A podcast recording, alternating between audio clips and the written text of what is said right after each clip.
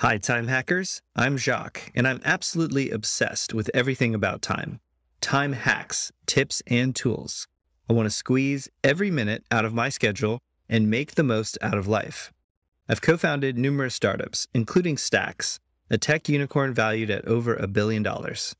Constantly having lots of irons in the fire while my wife Yvonne and I raise 3 kids has required me to develop a lot of time management and self-reflection skills. On this podcast, I'll discuss some of the things that have helped me. More importantly, we'll learn together by interviewing fascinating people that have their own perspectives on time. Welcome to the Taking Your Time podcast. Hello, time hackers. This is Jacques, and I'm here with Mason Dorner. Mason is the co-founder and chief ads officer at Ascendit, and he helps e-com and SaaS founders build billion-dollar brands. He's worked at all kinds of companies, from unicorn startups valued at over $1 billion to large brands such as Disney. Mason, thank you for coming onto the podcast. And how are you doing today? Doing great. Thanks so much for having me on. Awesome. Well, I'd love to maybe just start with talking a little bit about your journey, how you got to where you are today. Why marketing?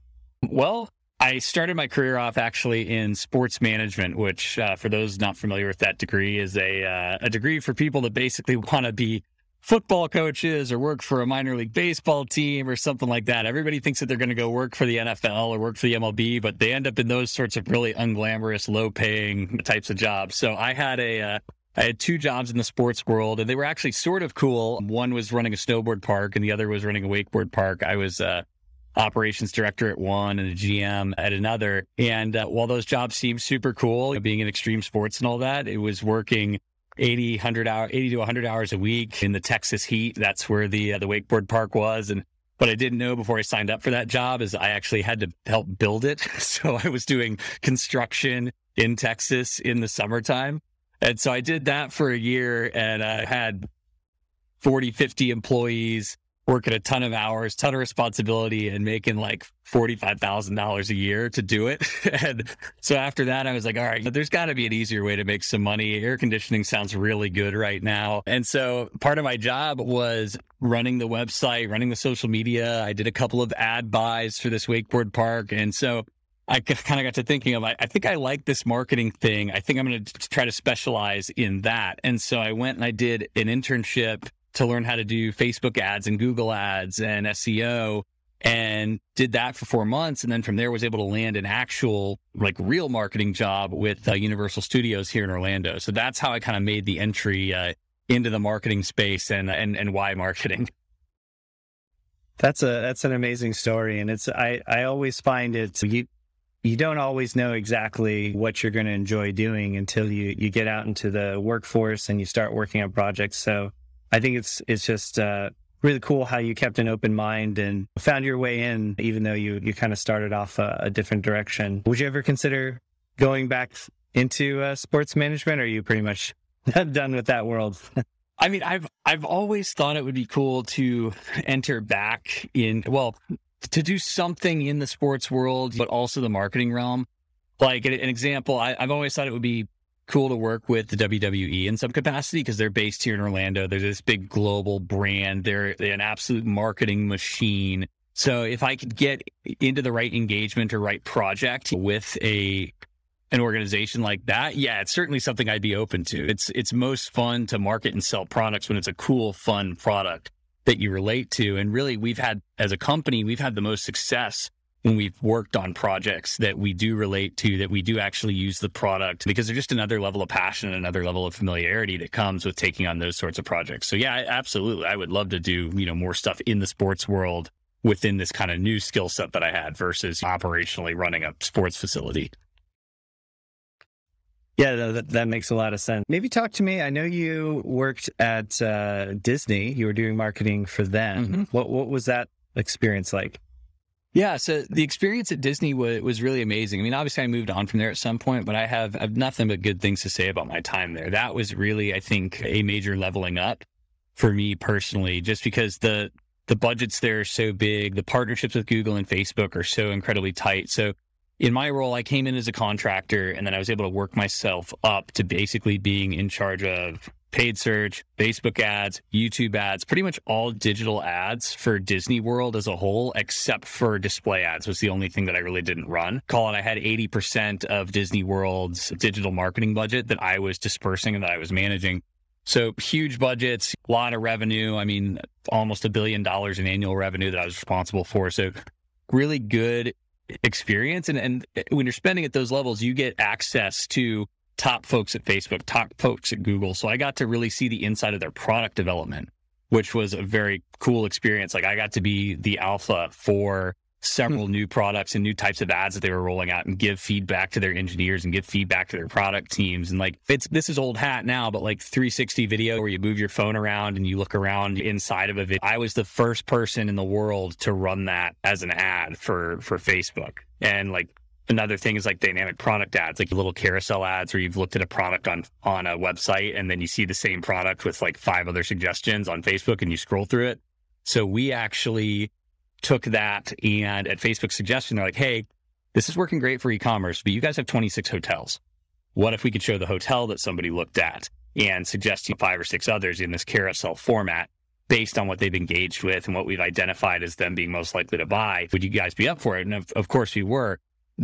So we started out with dynamic product ads, hacking them together for hotels. That is now dynamic ads for travel. And that started with us and with my team doing the proof of concept. So really exciting experiences like that. And then I think the other big thing I learned at Disney, honestly, was how to talk to people and how to present, which sounds dumb, but like I come from the math and science side of marketing, and there's a lot of really amazing data analysts that cannot present, cannot communicate, cannot talk to people. I mean, they're absolute geniuses and amazing at their craft, but to be successful in a big company like that, you have to be able to sell a lot of internal stakeholders and be able to present very well.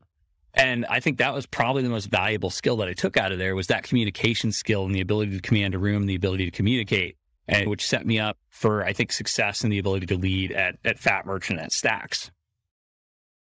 Yeah, I mean, and would love to hear what your favorite thing was that you worked on at Stacks here in a moment. But yeah, I do agree. That communication is so important, even when you're just kind of adjacently talking about how it impacts time. Like a lot of time that we spend in our day-to-day lives is purely communication. So much of it is lost, right? You have an idea, something in your mind, and you're trying to convey that. And if you are unable to articulate what you're trying to say, that's just a huge waste of time for not only you, for everyone who has to listen to you, right? Yeah. So. Oh, absolutely. And when you're trying to communicate something complex like digital marketing, where there are technical components to it, you have to be able to break that down to a non-technical audience, as I'm sure you can relate to as well. Being a CTO and being so in that space, it's not an easy task to break down technical things to a non-technical audience and make it understanding. And you can blow a lot of time giving an answer that's too long and not concise enough and still not get your point across. So in general, how do you think about time as it relates to your line of work in marketing? Sure. I mean, I think in general, like time is the most valuable resource that we have, right? It's the great equalizer. The rich can't buy more of it. It doesn't matter what you have. Everybody kind of has the same amount of time, more or less, in a day or on this earth or whatever. So I think it's extremely valuable. And I think it's probably one of the top, call it 3 deciding factors of the success or failure of a business is prioritization and using time correctly and efficiently. So when we think about our business and our partners' businesses, we're always looking at what can be automated? What can be outsourced? What can we take off of either my team's plate or the founder's plate so that they can spend their time focusing on the biggest needle movers versus tasks that are repetitive, or maybe tasks that do need a person to do them and it has to be manual because of the nature of it. But let's say the founder's a very, very smart person and somebody of a lesser pay grade or lesser intelligence could do this task. That's not a good use of that founder's time to spend on or our time or whatever the case may be. So we're always looking where we can outsource, where we can hire somebody, what can be automated, because it makes a big difference in terms of being able to then use that brain power and use that bandwidth to focus on the real problems or real opportunities within the business.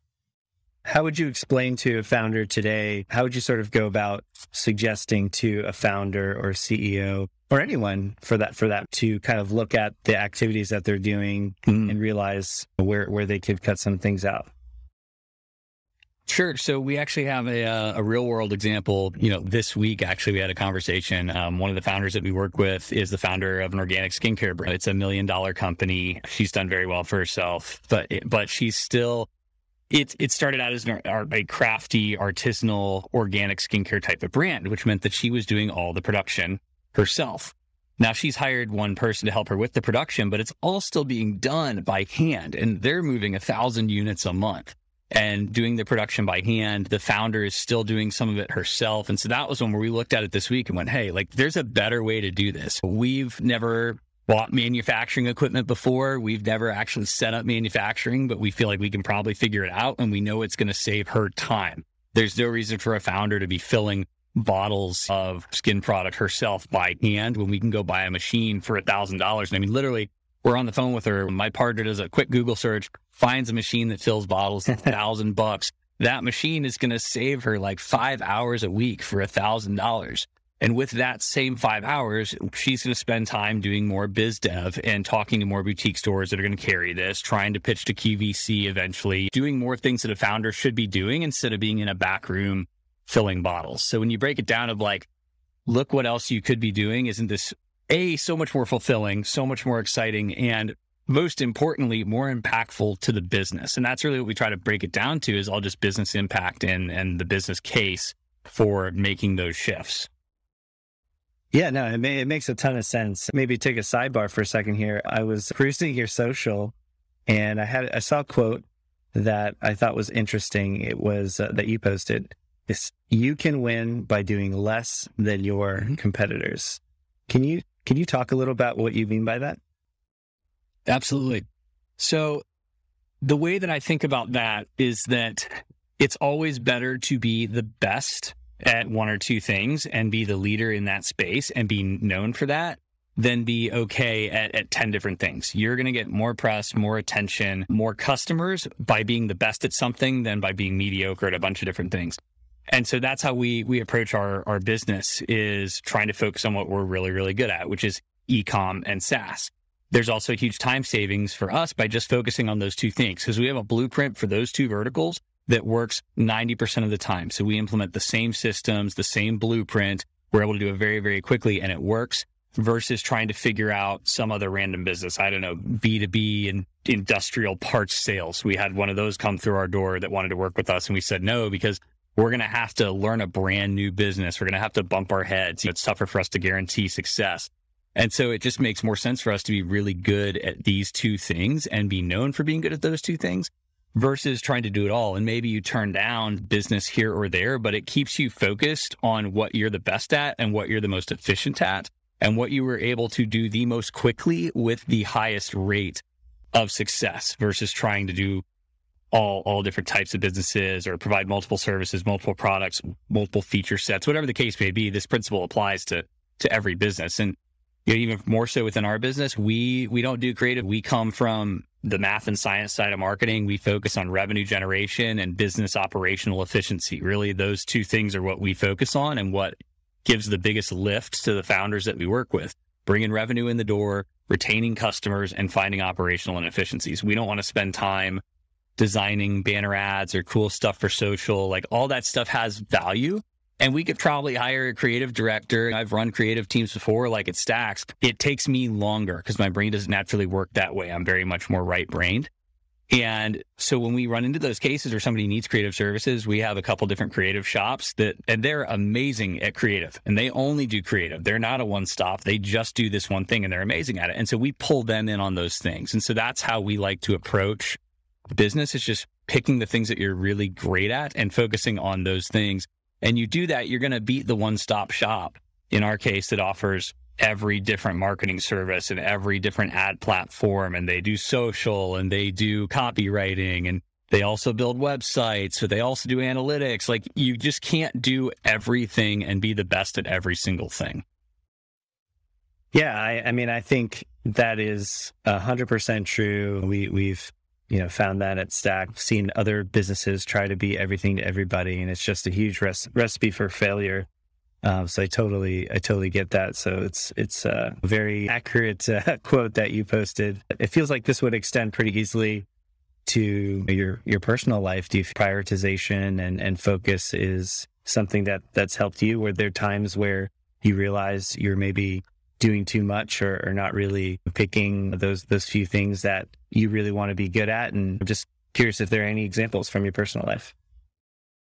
Yeah, I'm sure there are. I mean, within my personal life, I would say like my priorities first and foremost, like is my wife and my family. After that is my own self-care and my own health. Those two things are always kind of at the top to make sure that I take care of, because if those two things aren't taken care of, well, nothing else in life really matters and everything else falls apart. So I always make sure that I'm trying to prioritize those things first before other things. After that, I do a lot of charity work and a lot of philanthropic work.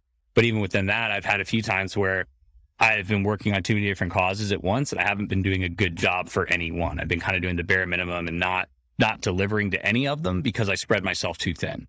So now when I'm working on philanthropic projects, I try to only have one or two going at one time, because otherwise nobody gets everything that they need. And then it's not a good experience for anyone. And how do you personally decide or choose which of those things are? I imagine that can be the cutting process. Can kind of be tough. Sure. So I'll stick with kind of the philanthropic, with charity space. For me, what's going to have the most life-changing impact on a real person and with a name and a face? I don't really like giving to large, nameless, faceless organizations. I mean, those organizations are great and they have their place, but I personally wouldn't go and donate to a United Way. So I look at, and I also look at the other resources that the person in need has. If me and my organizations don't step up, do they have other options, or are we it? So if we're the only lifeline and it's going to make a major life-changing impact on them, then that's kind of what the barometer is, versus things that are, I don't know, nice to have or aren't going to make a life-changing impact. I mean, just examples are we're really passionate about raising money for dogs for kids with autism. That is significantly life-changing every time we do it, because it's quality of life for the kid, it's safety for the child, it's peace of mind for the parents. So that's a big impact. And so that's why we like those sorts of things, because it meets those criteria of you're blessing one person, you're making a real impact on a person with a name, with a face, and you're providing them a life-changing resource. And so that's how we evaluate within that space, versus, I don't know, running a 5K for some random charity organization. It just doesn't feel like it carries the same real world instant impact that one-to-one giving opportunities do. Yeah, I agree. And I really like how you use impact as sort of your benchmark for what you rank higher than others. And I think that's pretty universal. You could extend that to a lot of things and just take a look at what things are going to be impactful to you or maybe to others. And those can be how you decide what you're going to focus on and what you're going to prioritize. I saw a post, and I'll read it off because this is something that you had shared on social. So it goes, I'll just read it off here. There have been so many late nights that she was understanding of, so many times when she picked me back up after I was burnt out or knocked down, so many meals that she cooked and brought to me in my office so that I could stay heads down and keep working, and multiple surgeries that she had nursed me back from when I had cancer. And I know it was a post kind of thanking your wife for helping you and being where you are in life. Has that changed how you think about time, with her, or how you spend it, and anything else you want to share about that moment in your life? Sure. Yeah. My wife is amazing. She is a huge reason, probably the biggest reason why I am where I'm at today, because she's always supported me and she has saved me a lot of time and made it possible for me to prioritize those things that were high impact in the businesses I was working for, and even for my business, by she's taking care of a lot of the lower priority items and a lot of the personal items that were high priority, in terms of just keeping our household running, keeping our extended family happy, spending time with them, things like that.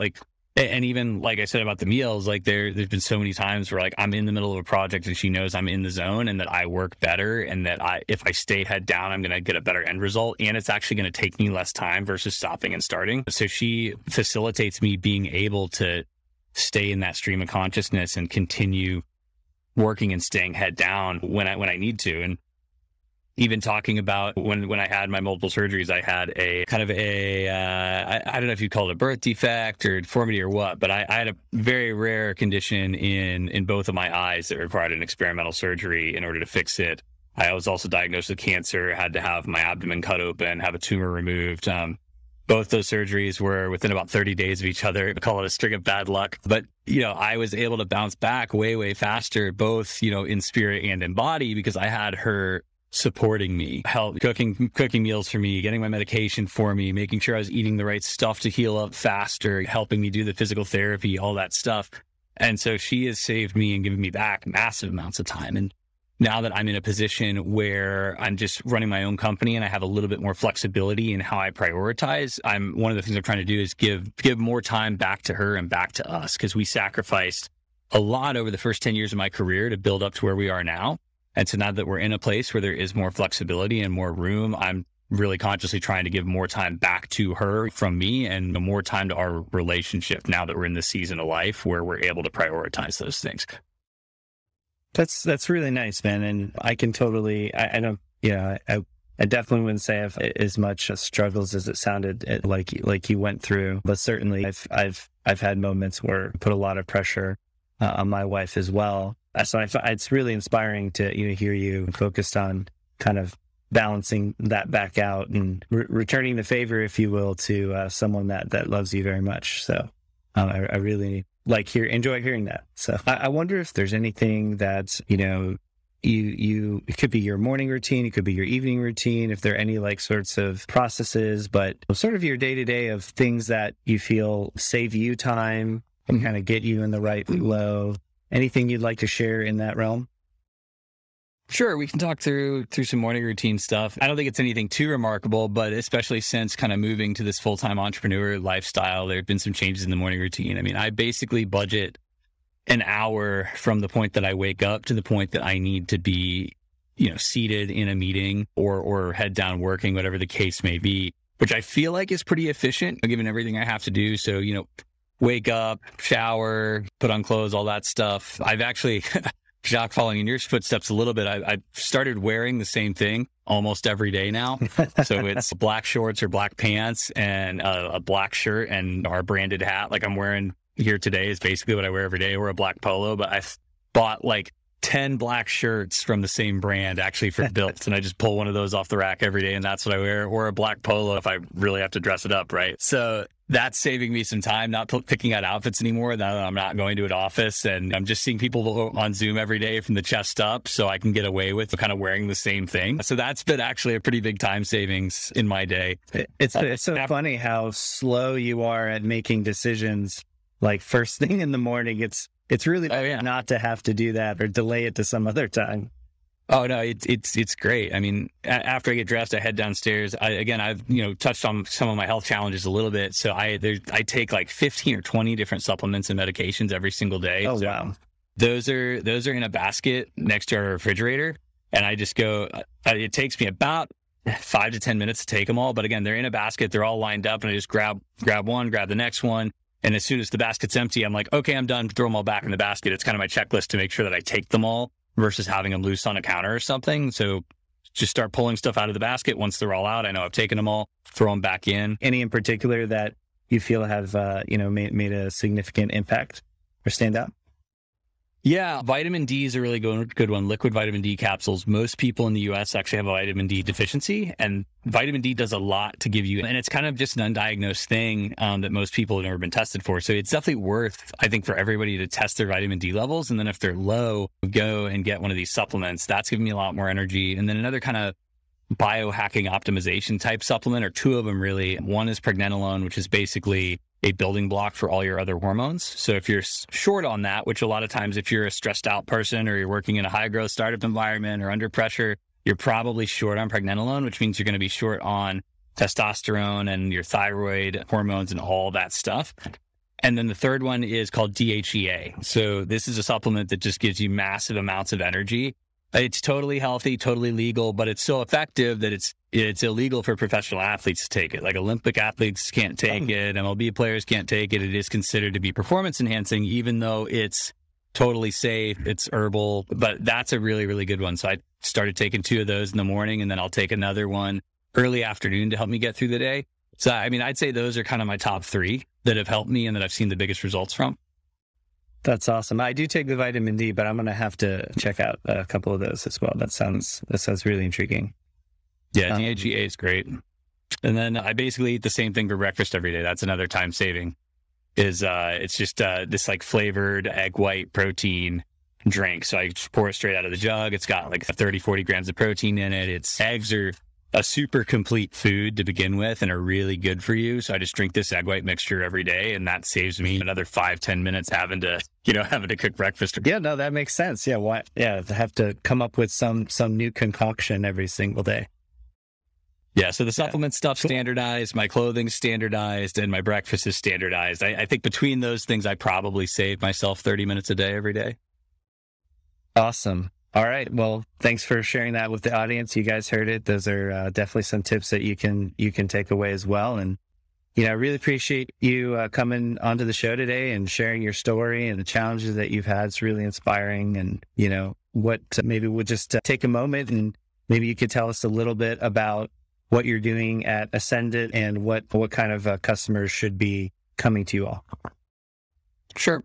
Yeah. So again, tying into this theme of time that we talk about in this podcast, really we're in the business of saving founders time. We help them get from point A to point B, from very small revenue amounts to very large revenue amounts, faster and with fewer mistakes than they could on their own, because we've done it before at multiple companies. I've done it with you at Stacks. And so that's what we're in the business of doing, is for SaaS founders and e-commerce founders who have proof of concept already. So they've gotten a few sales. Like, we don't like helping people go from 0 to 1, because you may find out that there's not a demand for this product. We like working with people once they have proof of concept, small amount of sales. People want this thing. The product is proved out. Okay, it's time to blow it up. And so we come in and pour gas on the fire via Facebook ads, Instagram ads, Google ads. And then what sets us apart from like a marketing agency, we consider ourselves to be a growth agency, is if I come in and I pour in all these customers and all these sales, and you don't have the infrastructure to support it, the business will break. And then we'll have to slow down the advertising and the customer acquisition, or turn off those things, or you'll lose all the customers that we just got you. And so we're able to come in and set up things like a customer support ticketing system, like a Zendesk. We're able to set up for our e-commerce customers automated fulfillment. Like, that's one of the things we're doing for the woman that was making all her stuff by hand. She was also sending it out herself. Oh, wow. We're getting her hooked up with a fulfillment warehouse. Really full service then. Yeah, so that she doesn't have to touch the product. So we really are full-blown kind of business consultants, where the scope for us really is your entire business. It's not just marketing. Every other marketing agency is just going to charge you a fat retainer, and they're going to, you know, get you leads or get you sales or whatever. But what about lifetime customer value? You know, we deliver 2, 3, 4, 5x the lifetime customer value that other marketing agencies deliver, because everybody else is just worried about getting customers in the door. We continue to talk to the customers and have a whole retention and cross-sell, upsell playbook, to where we've got one brand that we're working at. We've gotten their reorder rate up to 77%, and it's not a subscription product. Almost 80% of people we've gotten to buy this product multiple times over and over. When they started working with us, it was like 25%. So yeah, it's really a holistic business consulting operation to help e-com and SaaS founders grow their business very, very quickly in a healthy, sustainable manner. And maybe it's a new category, revenue agency, instead of kind of using your marketing expertise and your business operations to scale. Yeah, I think it is. I mean, no one else is really doing it, at least that I've run across, and doing it in this manner. And so there's not a name for it. So it's always a little bit weird explaining it, because... And even when people come in the door, and even when we're pitching people, everybody comes to us because they want Facebook ads or Instagram ads or Google ads. And we're like, okay, that's cool. We can do that. We're great at it. But there's all this other stuff that you don't even know you need that's actually going to be even like more important than that. That's awesome. Well, you definitely, you sold me. So I really think it's a very valuable service, and I can definitely see a lot of the customers needing this. So this is great.